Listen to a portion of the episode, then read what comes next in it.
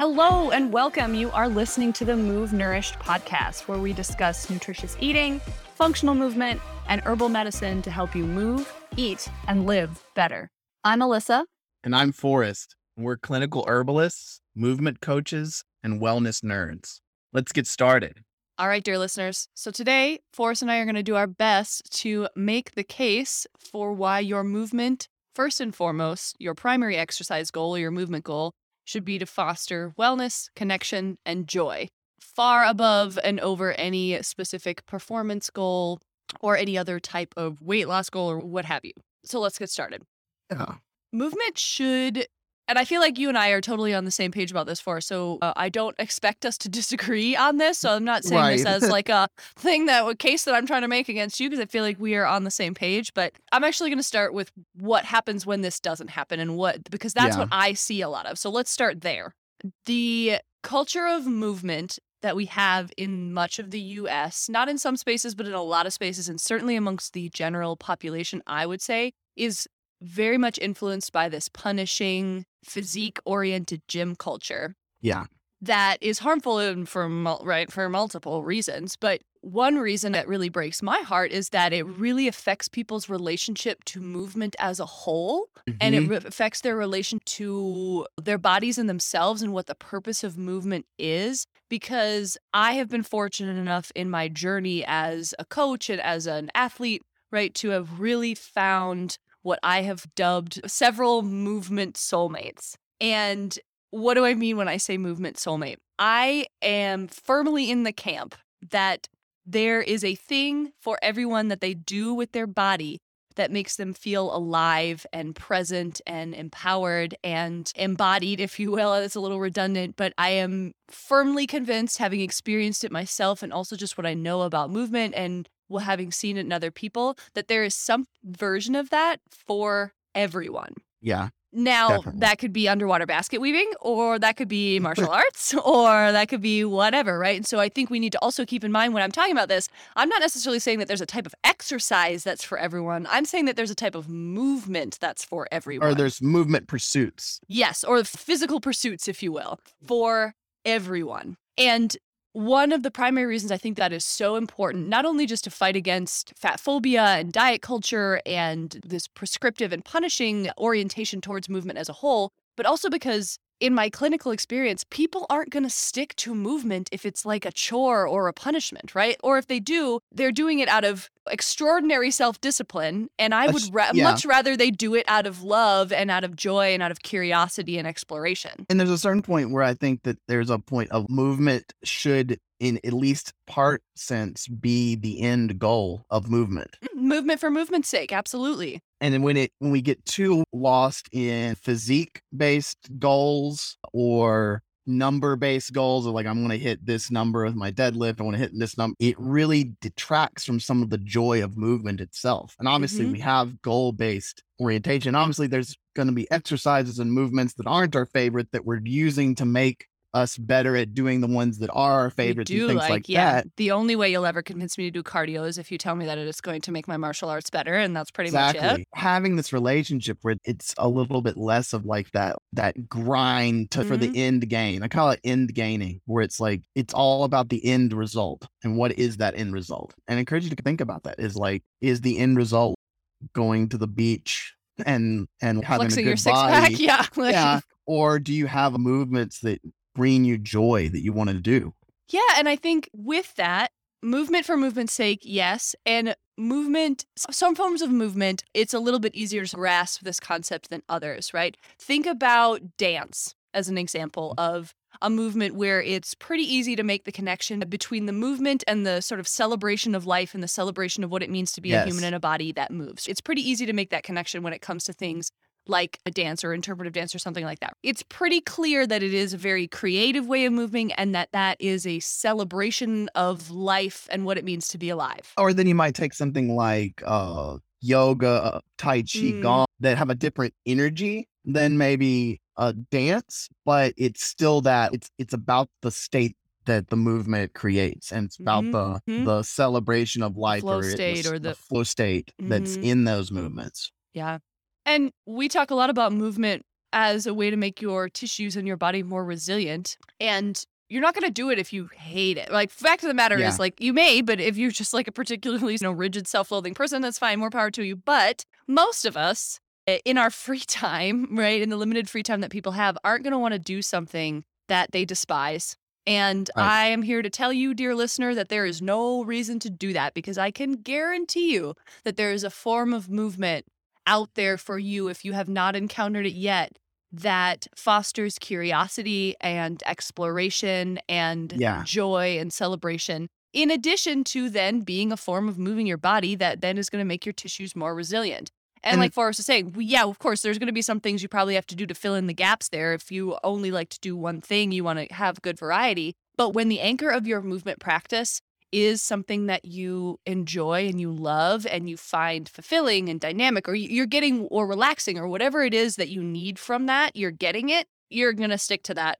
100 like there's not going to be a problem for you to cultivate a habit of sticking to that over the long term. yeah, movement should be fostering wellness and resilience. And that's Mhm. another part. Sometimes that doesn't always fit in with our performance goals, or we have to be mindful of wellness and resilience. I think about resilience as our ability for our nervous system to cope with and adapt to all of the stressors that we're putting into our body. Mhm. Exercise and training can be another stressor. And we've talked about this before, but looking at other stressors going on in your life and how that mixes with your training and your movement, you may need to adapt movement to promote resilience, not to beat your system down more. Yeah. And there's movements that you can, just like there's movements that we can do to push ourselves, there's movement practices that can be really great for recovery and building more resilience in times that you need a little bit extra of that. And then wellness the same way tissue health we can look at you're not going to sustain a movement program that's wearing your body down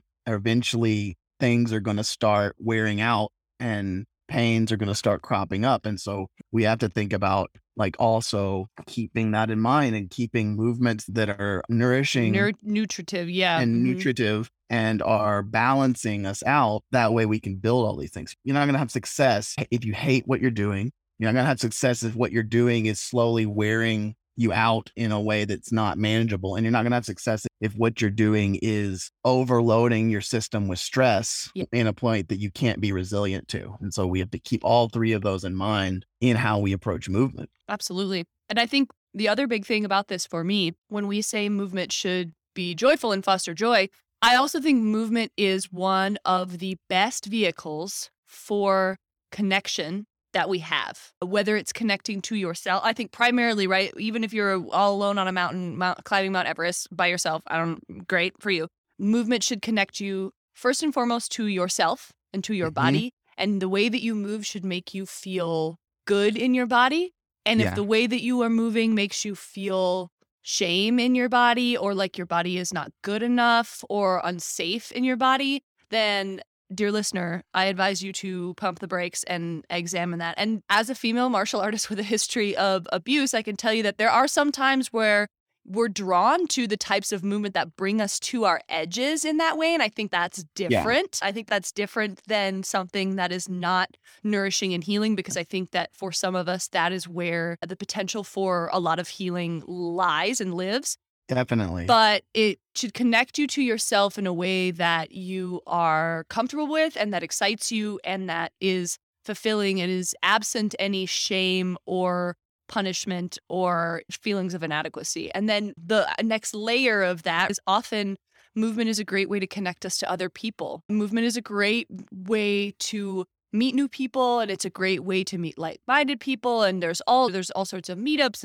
It is it's a great way Oh, to also uh, to negotiate boundaries. you know, yeah. but especially group movement, uh, group activities, martial arts, dance, all of them in different ways are like a very primal way of negotiating boundaries dyna- yeah. in its social dynamics. hmm yeah, and practicing social dynamics. So for kiddos and socialization of kiddos, like amazing, yes. And then this becomes just a little sociological sidebar. I think Yeah. this becomes even more relevant in the world that we live in now, where there is so much more connection and uh, social cohesion that is based on things other than lineage and bloodlines and family or religion, right? Like the things that unite us are changing and have changed. And so there's this idea, oftentimes in the LGBTQ community, of chosen family. And I think that is applicable here as well, right? Like when you are united in a love of a certain scuba diving, right? Whatever. Like when I just went scuba diving a couple weeks ago and I remembered that like scuba divers, it it's a vibe. Like they have a vibe. Like there's anywhere around like people come from all over the world. They come from a ton of different backgrounds and they are united and connect over uh, this love of this common form of movement. And Right. then the furthest most ring or another outermost ring when we're talking about connecting to yourself, to other people, and the next layer outside of that, I would say, is of course to the broader, a more general idea of just nature, right? Movement is a Yeah. great opportunity to connect to an interface with the natural world in both dosages that are more palatable to some people than just like selling all that you own and going living the woods. Most of us are not in a position or have the desire to do that, but we all are hardwired to benefit from connection with nature. And there's a million different ways to connect with nature through some sort of movement. It doesn't have to be like ultra marathons or trail running or even camping, right? It can be like golf or it can be something that's like way more chill that just have stand up paddleboard, whatever. A lot Definitely. of movement has to happen outside, first of all. Like a lot of sports mm, have to happen outside. And then a lot of other types of movement beyond that can happen outside. So Yeah. it's an excellent opportunity to find some way to interface with the natural world. Yeah. I think also we, think about what makes the movement real for us, what makes it Mm. have meaning. Oh, yeah, know, meaning making. Yeah, in my background, I had a lot of motor control patterning issues ever since I was a kid.